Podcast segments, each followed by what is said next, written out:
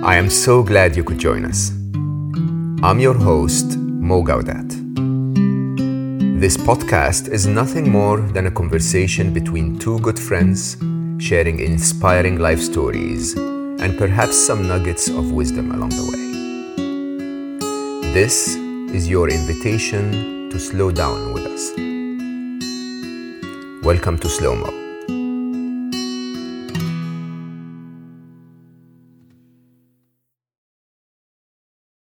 Hello, thank you for joining me on one more episode of Slow Mo. I am just out of my 50 days retreat, as I told you in uh, a previous episode.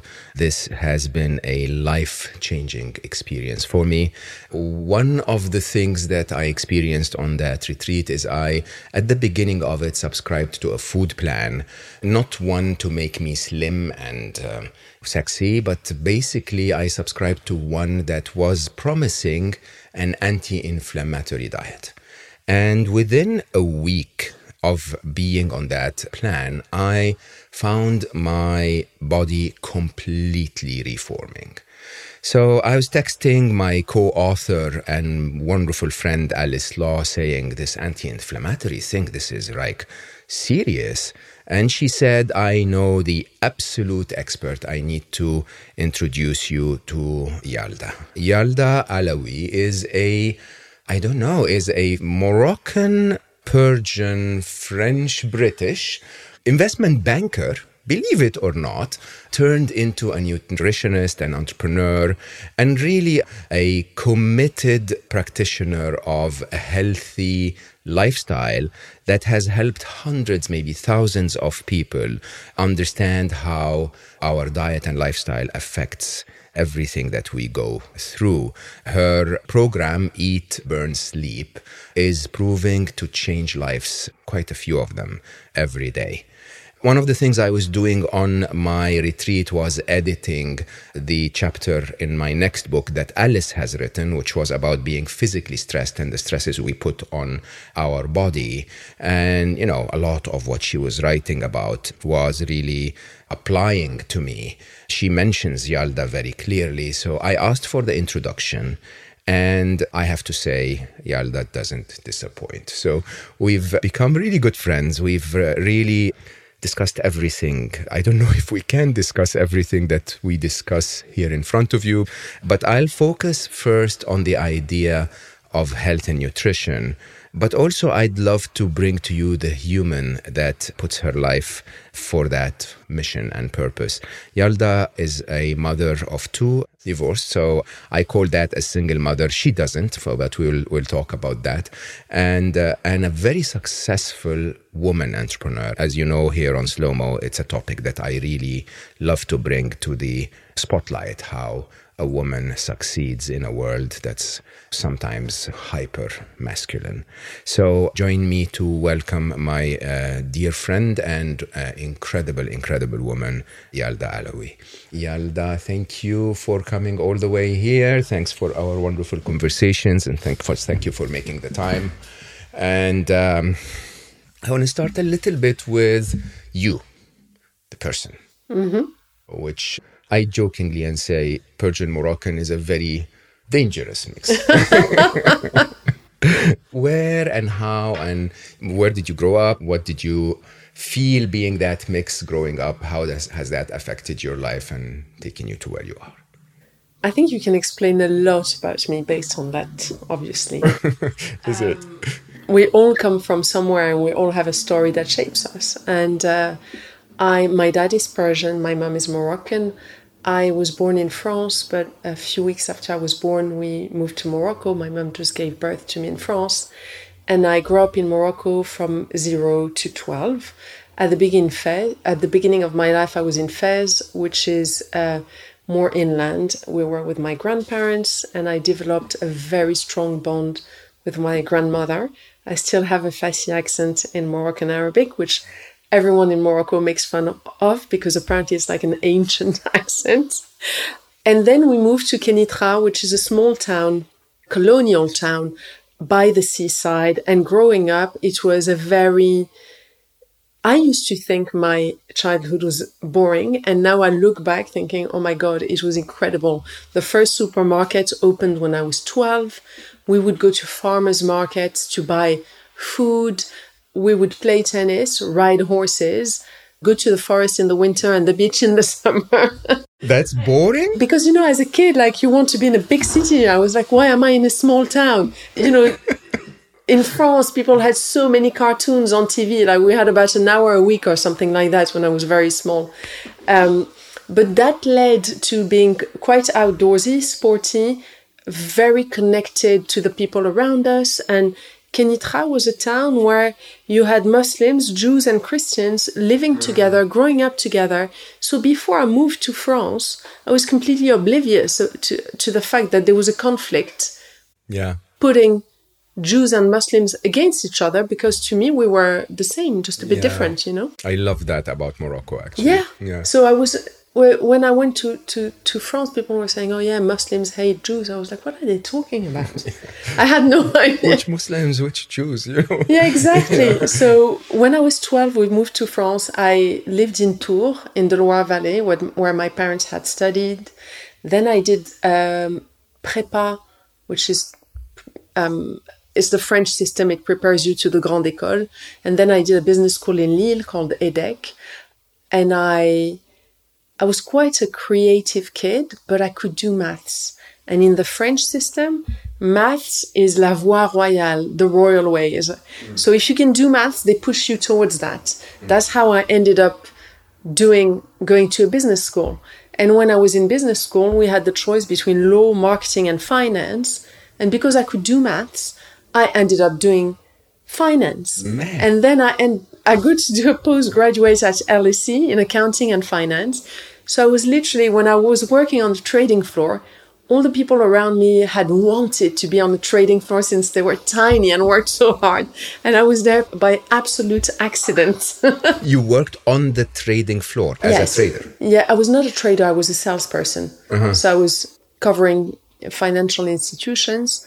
I was covering the Middle East in foreign exchange, structured and and flow products, and uh, Middle Eastern and Northern African banks and central banks. Those were my clients. Mm-hmm. I didn't want to be a trader. I mean, I was offered jobs as traders and structurers, but you sit down in front of your screen all the time, and I was like, this is the best way for me to age and become really and attractive. And I was like, no way, I need to be on my feet. So I ended up doing sales because when you're sales, you take the plane, you go to Dubai, you go to, you know, you go to see the central bank of Morocco in Rabat, you're, you're on your feet much more.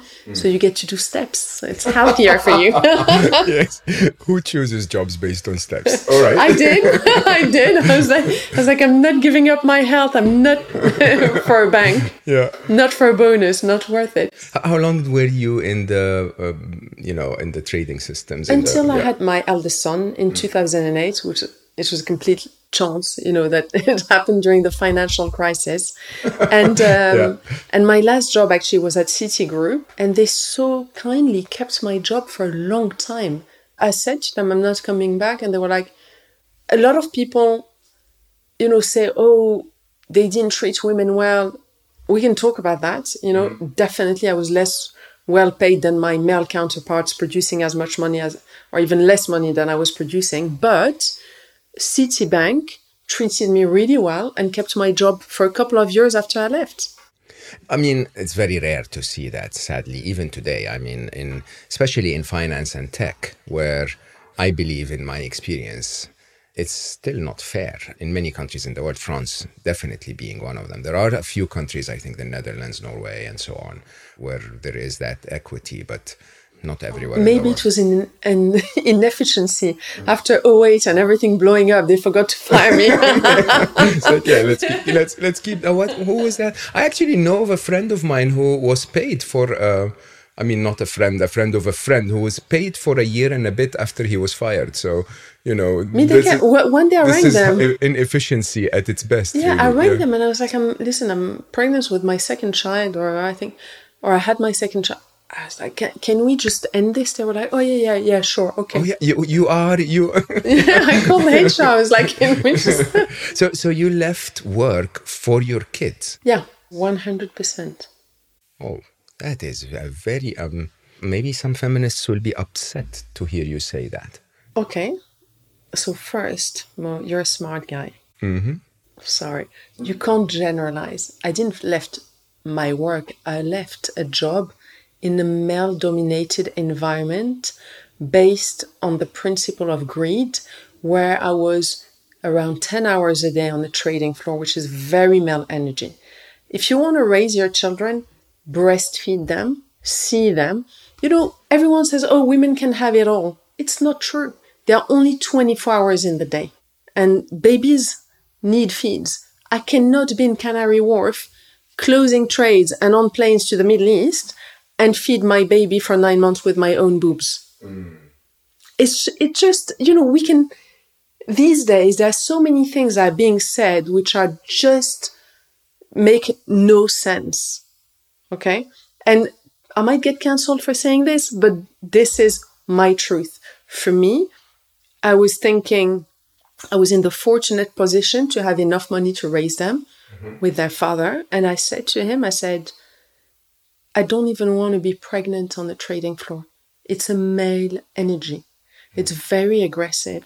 Female energy. It's all about giving. Being a, being a mom, it's selfless gift over and over. Making money on the trading floor is greed, is I take and I take and I take. And I was like, these two energies clash. He said to me, Oh, you can't resign now. I had just gotten like a positive test or eight weeks pregnant. You you could have a miscarriage. Da, da, da. Anyway, I was of the view that I want out early because this is the most important thing in my life is all these little moments and everything influences a life, especially at the beginning. Being calm, your cortisol levels, I wanted a natural birth. I was lucky to do it. I wanted to breastfeed. I was lucky to be able to do it because the baby's microbiome is completely different and immunity if the, the milk comes from the mother, and especially as the mouth attaches to the boob, it sends signals to the brain of the mother, and then the milk produced adapts itself depending on how much the baby slept. Does it need more water, and all of that? So I'm a very strong, ambitious person, an entrepreneur, but I'm also I have very strong maternal instincts and I'm very family oriented. Oriented. So for me, I knew that stopping working at that time was the right thing. But that didn't mean that I was going to stop working full time. I just didn't want to be in that system. And I know that banks since have, you know, created much more facilities for women to to be able to continue working. But I re- I remember when uh, when I was I forgot which bank it was, but there was a lady who was working part time because she had children, and everyone considered her to almost not be there because she wasn't fully there. Mm. And I'm sure her bonuses were probably pretty low. And I was thinking, what's the point of even setting foot here if I'm not going to get paid properly? So I'm uh, a man. I, okay, I, I am I am very supportive. So I, I have to admit, and I may be attacked for this because I don't have the answer. I don't have the solution. But I I believe that you know I find it funny that when you need to drive a car, you need a driver's license, right? You need to be qualified. You need to be paying attention on the road. But when you have a child, you're not you don't really need to step up for that incredible responsibility, incredible gift and responsibility. And I think what ends up happening is that we get blinded, uh, maybe cornered by society, by our ambition, by our career, and so on, to to stay the course of hey, their time will come. I don't want them to disrupt my flow, my career, my growth, my progress, and so on.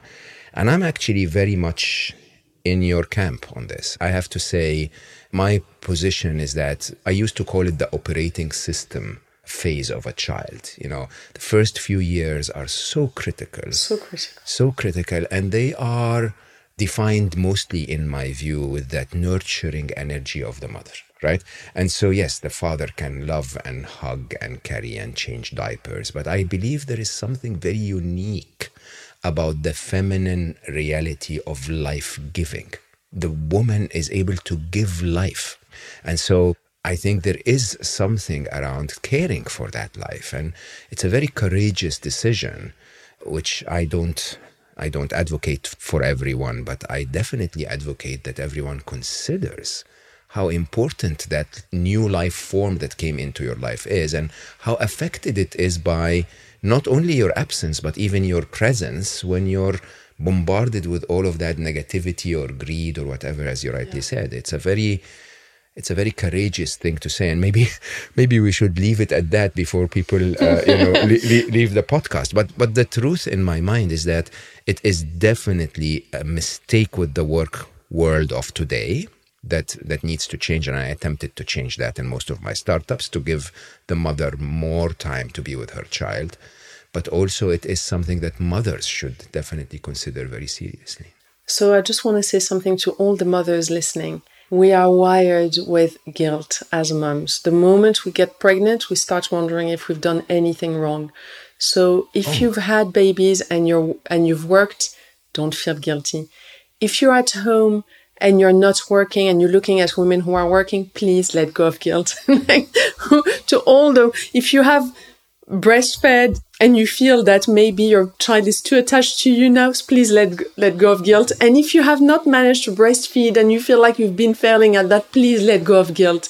All the women who come to me, they all come with so much guilt, and I still have it today. We're wired with it. So to all the moms listening, please let go of any guilt you may have. You're doing an amazing job. I second that. You're doing just the fact that you can mother a child is an amazing job. Ask a man who can admit to himself that we suck at it. And, and, you'll know that it's true. I mean, I, I always say that my incredible son Ali, my amazing daughter Aya, were really, really raised by my wife, not by me. I mean, we there is again something about the love and nurturing that can only be given by an incredible being like a mother.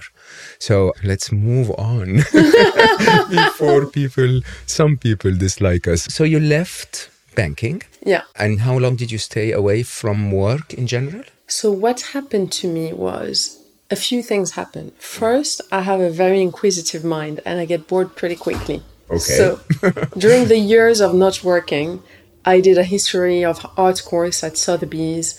I was a part-time teaching assistant in a school in Brixton as part of charity work. I was always doing things in the background. Mm. But also, unfortunately, I was diagnosed with an autoimmune disease, ulcerative colitis. Mm-hmm. So my health started deteriorating, and that's when I started really trying to understand why I became ill and how I could get better. Unfortunately, so my first diagnosis was during my first pregnancy, but the symptoms were very mild. After my first child was born, I started really, you know, getting much more acute symptoms. Then I got a bit better. I had a second baby. And after the second baby was born, he was born 2010. In 2012, I was diagnosed with another autoimmune disease called autoimmune hemolytic anemia, and I almost died a couple of times. Oh, wow. And during all that time, I'm basically trying to research health way before social media and all of that. And mm. it's me, Google, books, research, studies, talking to doctors, traveling the world, meeting people, trying to find a solution to my issues. And one day, finally, the penny drops, and I'm like, the thing in common between my two diseases is inflammation. And mm. this is what I need to fix. So I developed the lifestyle, which I now share. Um, so a lot of the years where I was not working, I was actually researching this method that I share now. It took me, I did over 10 years of research. I did maybe 10,000 hours two or three times. yeah. It shocks me, I have to say, that I believe now more and more that this is true. That inflammation is probably beyond behind a lot of the of the suffering we have the the health suffering that we yeah, have. Yeah, 78% of deaths worldwide are linked to non-communicable diseases. It's diseases that you cannot catch and those are triggered by the presence of chronic inflammation. Mm. So anything like if in your family there is cholesterol or diabetes, cancer, heart attacks, Parkinson's, you can think of anything that you cannot catch. If you carry those genes and you start and you have chronic inflammation, that will trigger gene expression and those genes will get expressed and you have more chances of developing those health issues. Mm. So chronic inflammation is a dysregulation of the immune system leading to basically all diseases. And when it comes to viruses, we've seen during lockdown that when people have underlying health issues, and by that they meant chronic inflammation mm. or running inflammation, their body didn't respond to the virus in a good way. Their immune system was not able to do a good job, and they had many more chances of dying mm. because chronic inflammation really dysregulates and weakens the immune system. But then chronic inflammation is how widely present in our society today? I think everyone's inflamed. Is that true? I think I was horribly inflamed until I started to take care. So so people ask me how can I check for my inflammation? There's a healthy inflammation, okay, which is acute inflammation. It's when we catch a virus and the body responds with a def- defense mechanism like fever. Mm. That is healthy, mm. okay? Or for example, you you break a bone and for the tissues to reseal, everything is going to become red. It's going to get very inflamed, so it can the tissues can repair themselves. What is dangerous is when we have low grade inflammation for a long time, and that's called chronic inflammation. Mm. Chronic inflammation can be caused by poor gut health, mm-hmm. by cortisol levels, high stress. cortisol, which is stress, some forms of exercise that put stress on the body, like really high intensity, or a lack of exercise, lack of sleep, chemicals in the environment. There's so many things that get the body, give the body the impression it's being attacked a little bit. Not oh. hugely like a virus, mm. but a little bit. So it's sending a little bit of defense all the time. And that's when you get chronic inflammation. But that's, I think, the truth of our life every Correct. day, right? So most people are inflamed. So I would strongly advise for everyone to start living an anti-inflammatory lifestyle for their own benefit. You get less anxiety, better gut health, less, look at me, so, talking about this, less foggy brain. Forgetting a little while you say it. better cognitive function. yeah. But also decreasing your chances of developing problems later, but you feel it immediately. You feel better because you're sharper, you're, you're basically, mm. your body's functioning better when you're living this anti-inflammatory lifestyle. And, you know, a lot of people, for example, become vegan for the environment or for ethical reasons. And that's a whole debate. Does it help the environment or not? That's another debate for another day. But if you lower your inflammation, you have better productivity. You're a better friend because you're in a better mood. Mm-hmm. You have less chances of anxiety. You're lifting people around you. You have li- less chances of disease. You're supporting the healthcare systems. So you're supporting the government. You're supporting the taxpayer because you're less of a cost. And you're focusing on healthier foods. So you're supporting the planet. Because you're going for better farming, less packaged stuff. So is it all about food? Is this No, it, my my method it's not just about food. Yeah the reason why I, re- I, I, I worked that out is I had I knew that my dietary choices were on point and I couldn't quite get into remission mm.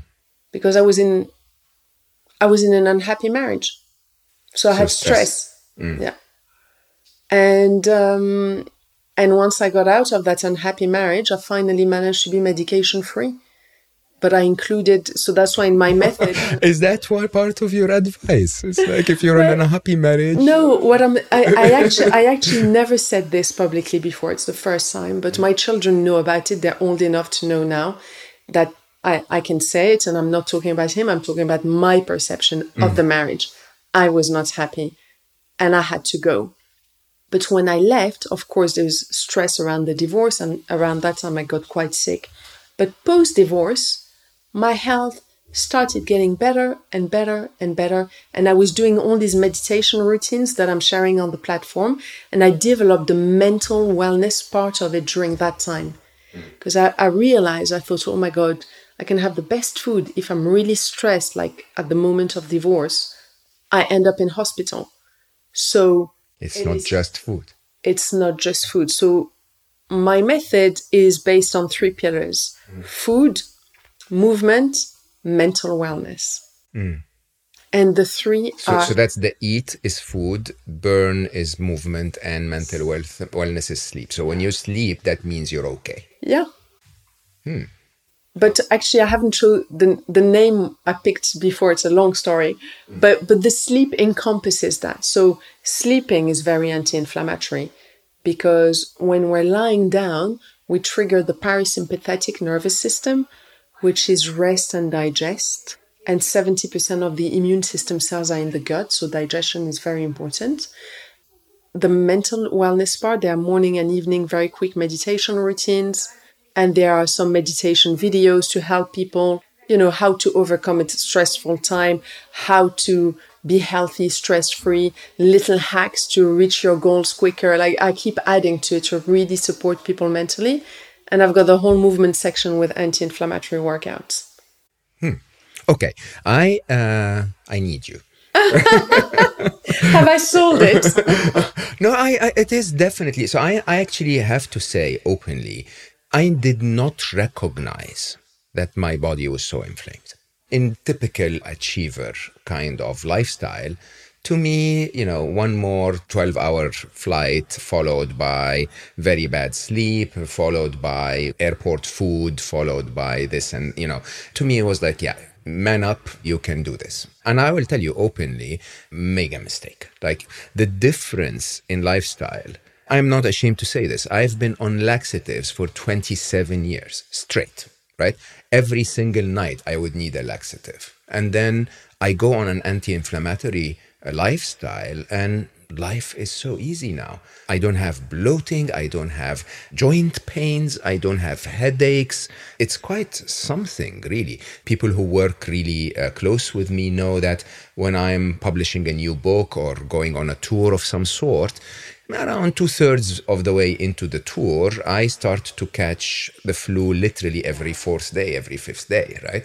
Why? Because my immunity is down to zero and anything can turn my life into a, a hell, a living hell, really. And so I, I am completely sold on this. But I think I think the the recipe is not that clear. Let me ask, maybe if you don't mind, about each of them separately. Food to me, since I didn't know exactly how my food plan worked, I decided after I finished my retreat to go completely off gluten, off lactose, off sugar, 100% off sugar. And there are certain foods that don't feel great to me, so I go off those as well, which basically leaves me nothing in the main street market of food. If I go to a restaurant, I go to a cafe, I'm going through an airport, literally I take a few rice cakes with me, and that's all I am allowed to eat, right? Now, this basically tells me that everyone else who doesn't take rice cakes with them is inflamed. Well, rice cakes are quite inflammatory. Oh. Two of them will make me live. All right. Okay. But good. So I have nothing left. No, okay. So I'll tell you about my approach. Okay. Yeah. I love food. I love life. I like to have a drink. I like to have fun. The way I created this is because some of my biggest pleasures are a cup of coffee, Oh, I love coffee. okay, and a very good glass of Bordeaux fine wine. Uh, look at the French side. And when I was ill, and food is my thing, I love food, I love eating. When I was really sick, I felt like I was in prison because we would go to all these amazing places. We'd go to Italy, they were serving the most amazing coffees and, and that food and amazing wines. We were invited to parties, and I couldn't have any of it because I'd just be in cramps and feeling awful. So I wanted to find a way that I could still have my pleasures. Mm. So my lifestyle Is there a way? Yes. Okay, It's the it's, it's the eat, burn, sleep lifestyle which are going to start after this podcast immediately. Oh, am I? Am I? Okay. So it's based on the principle of damage limitation. what is that? So the way I see health is there's low, lots of low hanging fruit. Mm. You're at your desk, you're working, it's not exciting anyway, you might as well eat vegetables and protein and things like that. Mm. You go to an amazing Italian restaurant, truffles are in season, the pasta is going to be homemade, it's worth it. Have it. Mm. Okay. This is how the lifestyle works. So we've got food lists, the green list, the orange list, and the red lists. And it's a traffic light system. So the green you can have all the time, orange and red, you know, orange once a day, red a few times a week. And Oh, so you you're you're saying you can have an influ- anything. And the reason why I don't cut out food groups 100% is at the beginning, I didn't cut anything out 100% because my experience during my illness, traveling the world, seeing the best nutritionists and the best doctors, is whenever I was given something extreme, I'd get even sicker. Extreme, even if extreme on the healthy side? because any extreme measure can lead to an extreme result. And the body sees extremes Oh, as a shock. Mm. So my method is so easy to follow. It's gentle.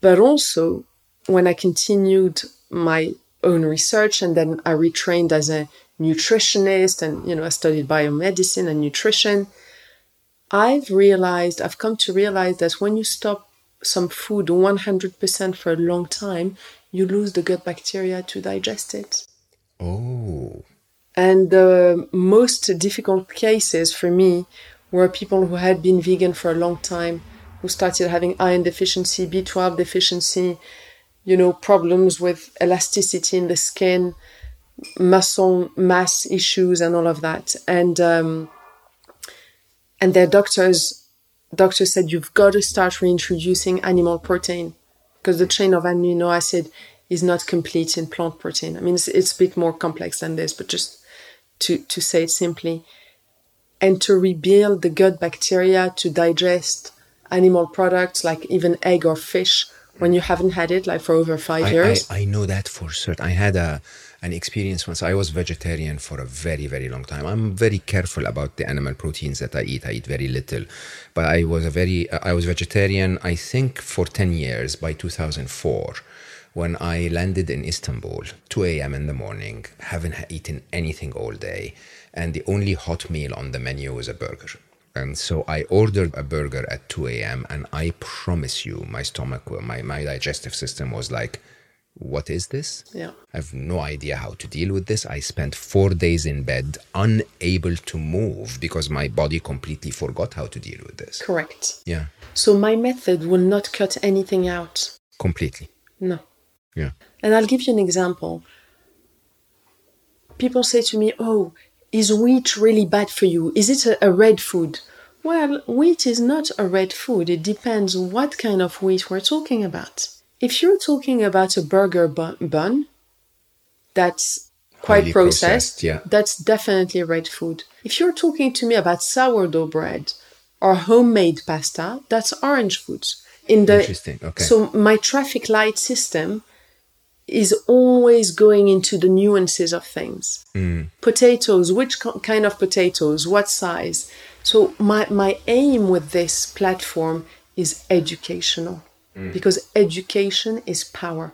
And I teach people what the big principles of living an anti-inflammatory lifestyles are.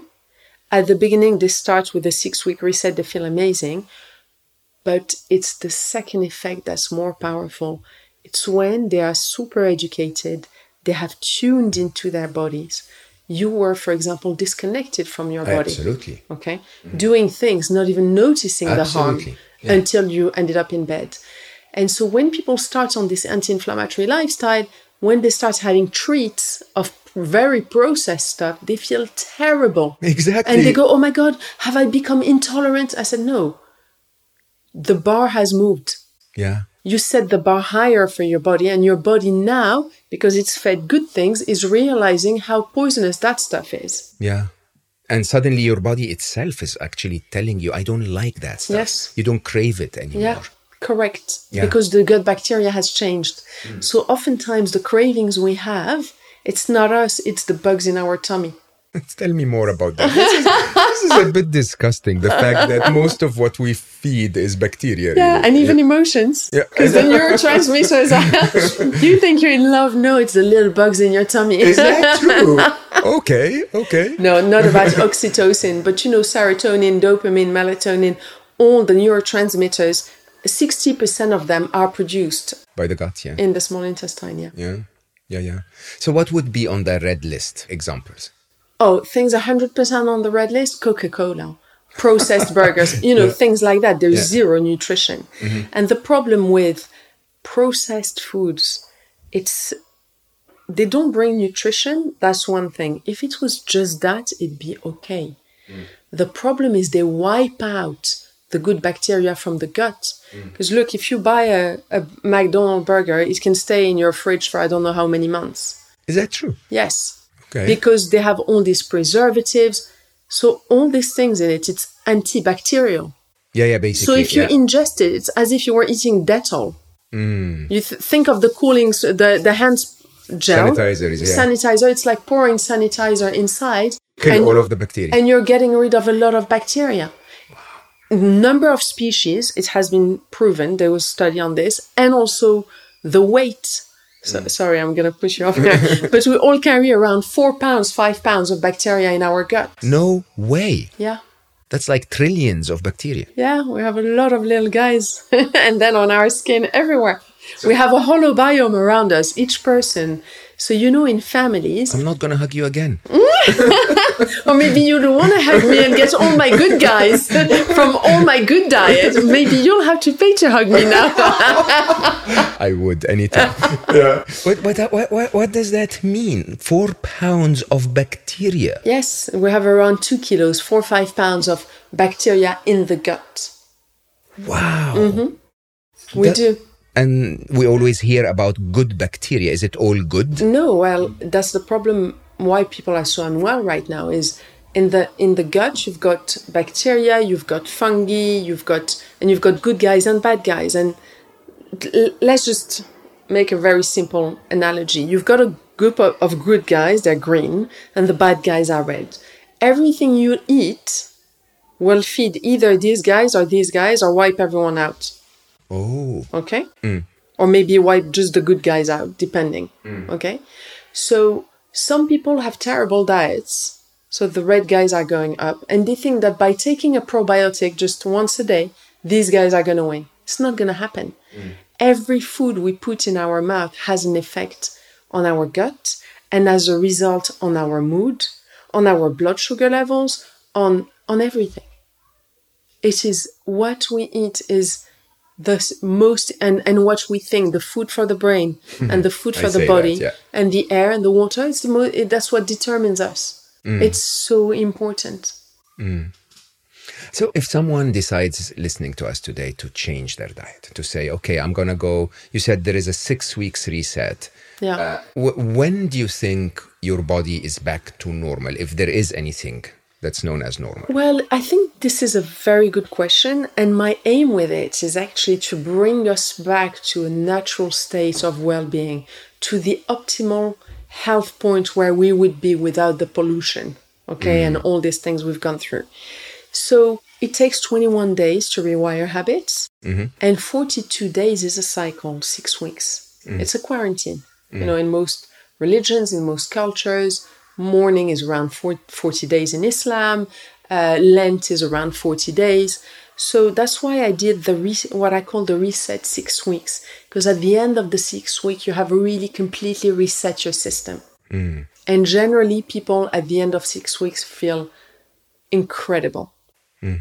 And then it's more of a question of maintenance, if you want, being careful, don't, not, don't destroy it again type thing. So yeah, so then we move on to what I call the lifestyle guide. Mm. What do you do when you go out, when you travel, if you overindulge? So then people start following this lifestyle with the 80-20 mindset. Mm. And by all means, once in a while, have your burger because you know what? It makes you happy and that is good for you. You know, so mm. it's not. I nothing is really off limit. It's mm. about how to rebalance it all the time. So that's what I teach with the lifestyle guide, and there are so many sections what to do after overindulging. There are little protocols, people, and we have a forum with nutritionists and myself supporting every member. And what we allow them to do is to understand that this is not about being perfect. This is not about being on it or failing. I made it 80 20, but sometimes myself I go towards 60 40 and I need You to. do? Yeah, I did this. You know, summer. your your your clients are going to listen to this. Yes, but it's the truth. I talk to it about to, to them about it. So I'm not perfect. Mm-hmm. I mess up so many times. It doesn't matter. I just come back mm. because that's what pays results over the long run. Is to keep coming back. You keep coming back. You keep coming back, and at the end of the day, all these little incremental changes over a year, you're like a completely different person. You know, it's it keeps popping up in my life so much now because one of the biggest findings of my reflection in the the retreat is the idea of life being an infinite game, not a finite game. So there is no winning really. There's no way you can do something for six weeks and say that's it, I'm done, I'm cured. You have to continue to play all the time. Yeah.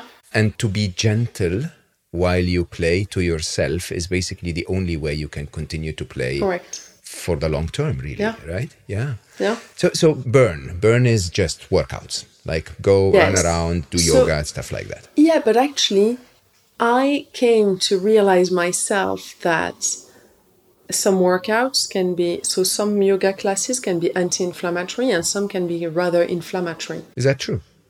Absolutely. It's about the intensity, it's about so I kept going to different exercise classes, sometimes getting injured because people, you know, can get a qualification in 6 weeks, 8 weeks.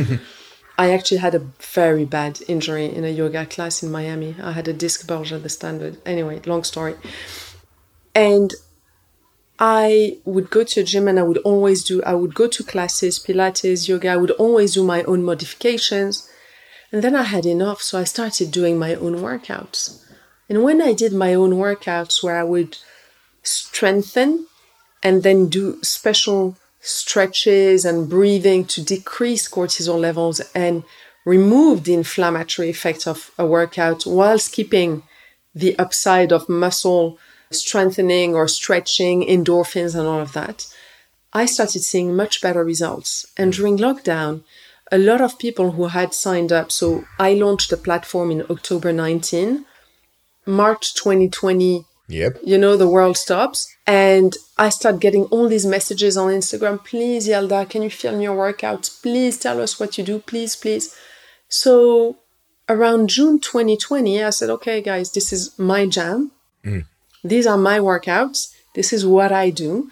But me being the nerd that I am, I'll talk them through it. Hmm. So I'm like, okay, we've just done this and we've okay, we're, we're gonna lie down here and I want you to poke your abs to activate them because the mind muscle connection, if you poke them, they're gonna start activating. Is that true? Yes. I And then you get that. better results. So in 25 minutes, your body is like, right I and mean, if I poke my abs, uh, abs, I won't touch them. You see? But so, so during the things, or for example, it'll be a bit intense, we're sweating, and I say, okay, now we're gonna stretch. I want you to breathe.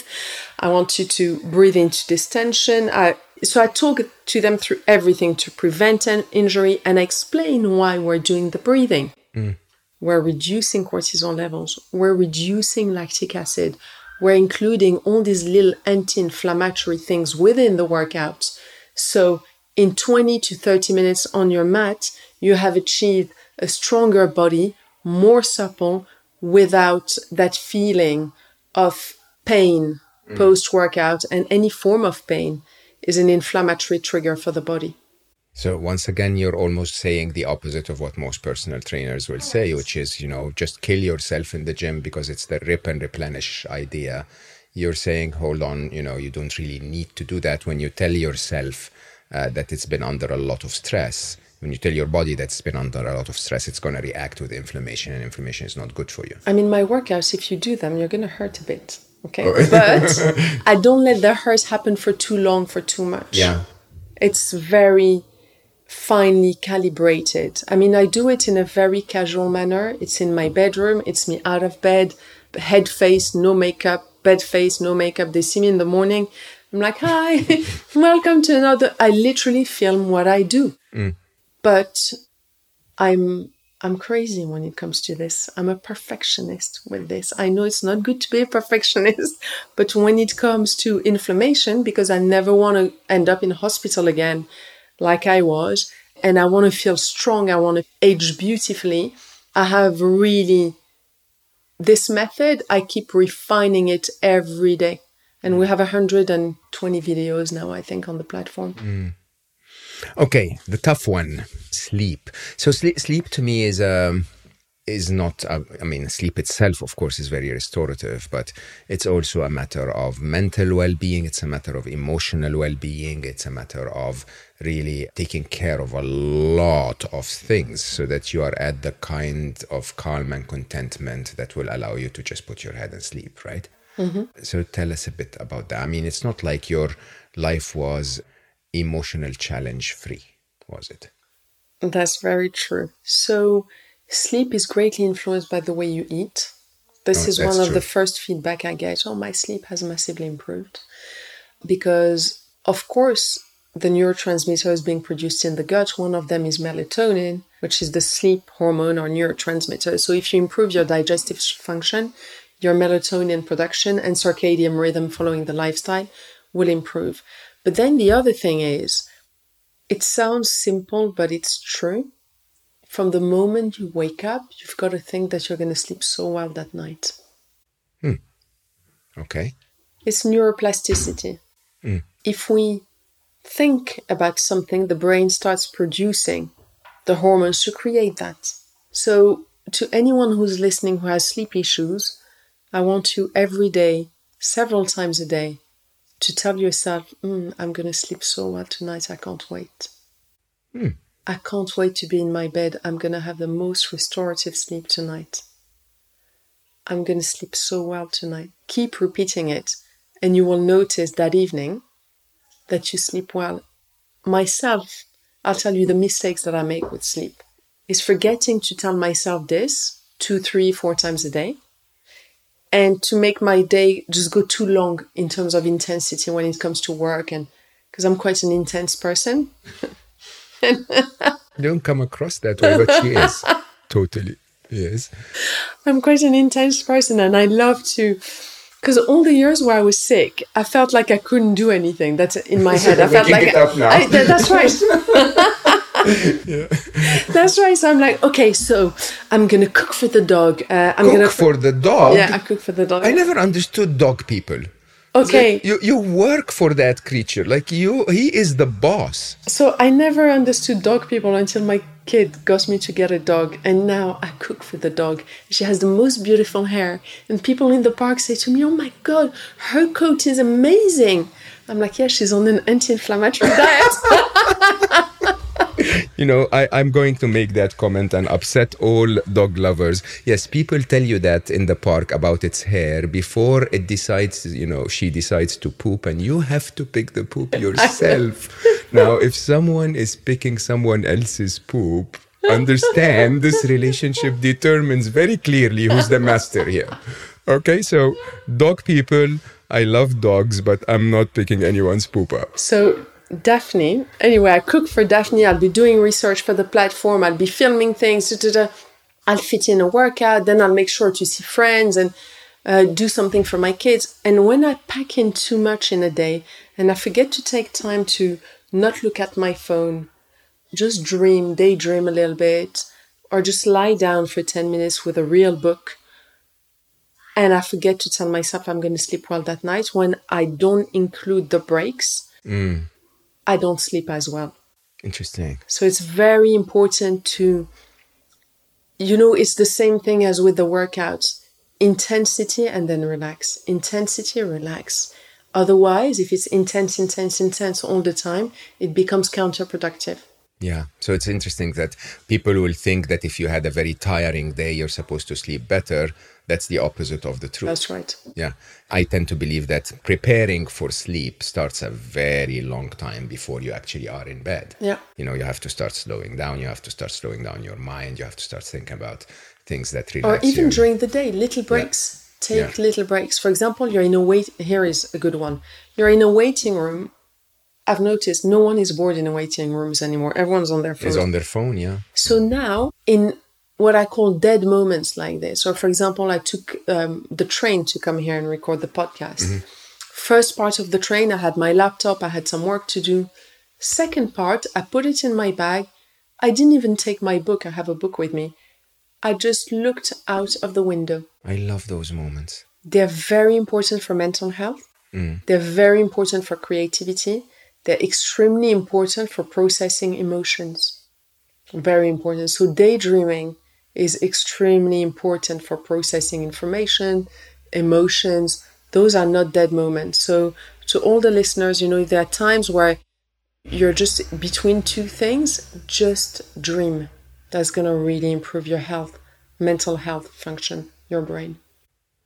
Yeah, I, th- I think this is this is becoming quite difficult for a lot of people. The idea of idle moments where I'm not going to do anything, I'm not going to check anything, I'm not going to swipe on anything, I'm not going to talk to anyone, I'm just going to be silent.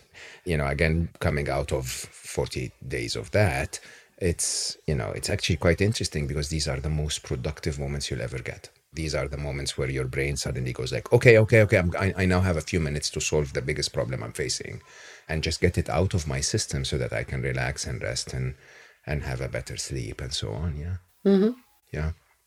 Um do i want to bring that up? Do i? I do. Uh so i called you a single mother when we met and you said no i'm not. But yeah what do you mean by that? You're you're not married and you have kids. Is that not a single mother? So maybe I'm not understanding the definition of it, but what I understand, a single mother is a woman who brings up her children on her own. I have a co parent. The father of my children is very present in their lives. So I don't see myself as a single mother. uh, interesting We happen I to not be under the same roof, Yeah. but we're both parenting their, these children. And in fact, I know some people who are married and the husband doesn't help at all, and they are single mothers within a married within a marriage. Yeah. So I don't see myself as a single mother because I have a co-parent. And that makes things quite a bit different because, in an interesting way, it's a little more regimented if you think about it. You know, when parents are together, everyone is doing everything all the time, but you probably have like some kind of a schedule where, you know, the kids are with their father sometime and with you other time. And uh, how does that impact on your lifestyle? So what's always difficult is the separation.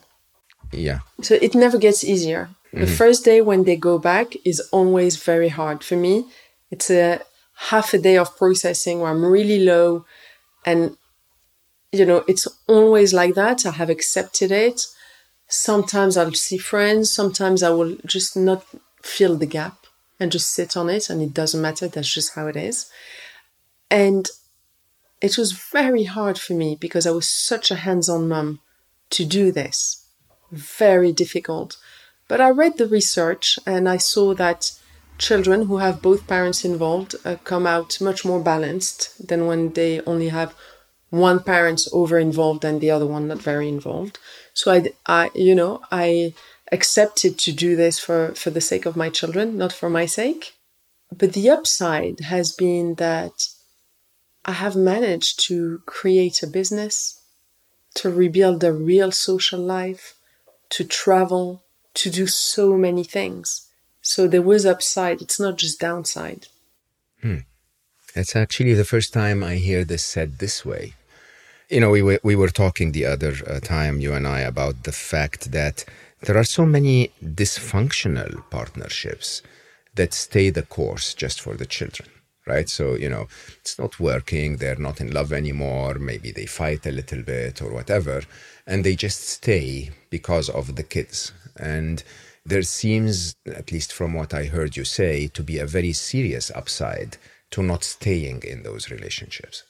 Yeah, so listen, I'm not a relationship expert, but I know that witnessing an unhealthy dynamic can set very unhealthy patterns for the future. But also, I think giving up too early on a family is not a solution either. I'm no expert, but but for me to you know come to the point of saying, "Fine, I'm going to file for divorce," it's because I had gone through almost dying twice, and my health was, you know. A, That's a good reason. I remember thinking, I so didn't want this. I really didn't want this, and I remember thinking this is making me so ill because I'm a very sensitive person. I thought it's better for my children to have a divorced mom than a dead mom. And it's on that basis. wow. Yeah. Mm. I think otherwise, I'll be honest with you, I think I would have stayed another 10 years. I wouldn't have given up so easily for the kids. Uh, so I understand people who stay together for the kids because you've got this massive guilt thing of you're ruining their lives, but it's very hard to take a step back and realize that it's not good for them what they're witnessing. But to associate I was going to die with marriage is okay. a big statement. So it is. And this is, again, I'm not blaming my ex husband at all, but this is how I perceived it. Mm. I was, I had a lot of stress from the marriage, and my health was not getting better. Mm it got, you know, I started, I was just on medication nonstop and I felt like the hospital was my new office. I couldn't get a, a remission for all those years. Mm. And I had a feeling that, you know, I had to work again. And I was in a marriage where it was, I was not encouraged or supported in working again. And I'm a big personality. Mm. A lot of people are happy in that kind of dynamic, but I was not happy in a dynamic like that at all. Quite courageous, I have to say. It is. It just goes back to the message or theme that I keep trying to bring up here often, which is, you know, you're in charge, really. You are supposed to be doing the things that are good for your life. And sometimes those things are not easy. But to recognize them, to be able to say, look, this matters to me, even if it disrupts something that I care about or something that is supposed to be the way it is by society. It takes a lot of courage, but you know, not encouraging for or against, but I always encourage people to consider, to understand, to say, to reflect, to say, is this really the life I want to live? Because if it isn't, then it's something that's working against you for sure. Yeah. And I mean, the relationship I have with my children is amazing. And I'm so happy that they got to see me become healthy, build a business from scratch, and you know, just they they got to discover who I was after after the divorce because before I, I didn't really there wasn't space for me to be me. I think that's amazing. Okay, I uh, will end with my typical question for all of my guests. So you can think about it if you want to, but I think you know the answer. So, of all of the things that you have learned in the last 15, 20 years of your research, of your work, of your experience, if you want, what would you position as the biggest secret for happiness? Nselhem insek. I have no idea what that it's is. Moroccan saying for forget a problem and it will forget you. Say that again in Moroccan. Is this your bro? Nsa insek. انسى الهم ينساك. Oh, your uh, your Moroccan is broken. Okay. yeah. So, what I do to be happy is to think happy. I love that. Okay, so I think happy to be happy, and when there are problems, I try not to think about them because otherwise they're going to make me miserable. But then, shouldn't you be solving them? Yeah, of course, you solve them and all of that, but you can't keep repeating them over and over and over and over. Mm. So you're not feeling 100% or you're if you keep saying oh my god i'm so tired i'm so tired you're going to feel tired you know i'm like so true so true so i like to think happy so i'm like oh, i'm so blessed. Look at the sky. I'm walking in this beautiful park. I'm so lucky to live in this beautiful area of london. I you know i, I just i think happy all the time I, I love that actually, and it's really simply said. In Insel Haminsak is is forget about your troubles and they'll forget about you, and I I love the concept of yes, when it's time to sit down and work on them, work through them, you know, solve them, remove them, whatever. Yes, do that, but then don't just sit there incessantly thinking about them when you're really achieving nothing with that thought other than making yourself miserable. I I think that's. Uh, that's a, a, a, solid piece of wisdom right there. And I think, interestingly, that you seem to have repeated to us that you can also think good sleep, you can also think good food and health, you can think good habits.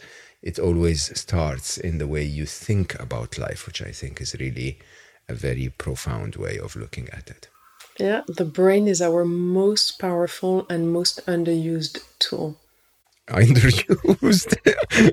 Underused. Uh, wrongly used i would say. Uh, it's used all the time in incessant thoughts and and yes you know, yeah, you're right. Yeah yeah but but, but we don't tap so all these things happiness health it starts in the head. Yeah it does start in the head. I am actually quite happy that uh, I had you here today, and I am really grateful for all your advice. I uh, definitely think that uh, listeners maybe would want to consider uh, checking Eat, Burn, Sleep. Yalda's Instagram page is vibrant, lively, full of advice. So maybe go and check that out as well. But at the end of the day, I think what really matters is you may not recognize, just like I did not recognize how horribly I was treating my body, treating my well being in terms of physical well being.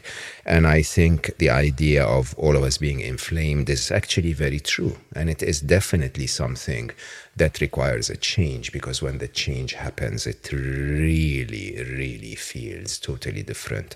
So, maybe give that a chance. Uh, give your body the right to have a few intervals every now and then, as many of them as you can, where it doesn't feel threatened and attacked. I think that makes a big difference. Thank you, Yalda, so much for joining me. Thank you for your time and wonderful advice. Thank you all for the alibi that you give me to record such wonderful conversations. Maybe share this with others that you believe need to pay more attention to their health and well being. And uh, remember that some moments uh, need to be left idle, like Yalda was saying daydreaming really, really allows us to make our dreams come true. Uh, it allows us to understand who we are inside. And it's just that peace that really tells our bodies, tells our parasympathetic nervous systems that we are there in safety and that everything is okay. And so perhaps we could chill a little bit. So it doesn't really matter how busy you are today. Please allow yourself a tiny bit of time to slow down. I love you all for listening, and I will see you next time.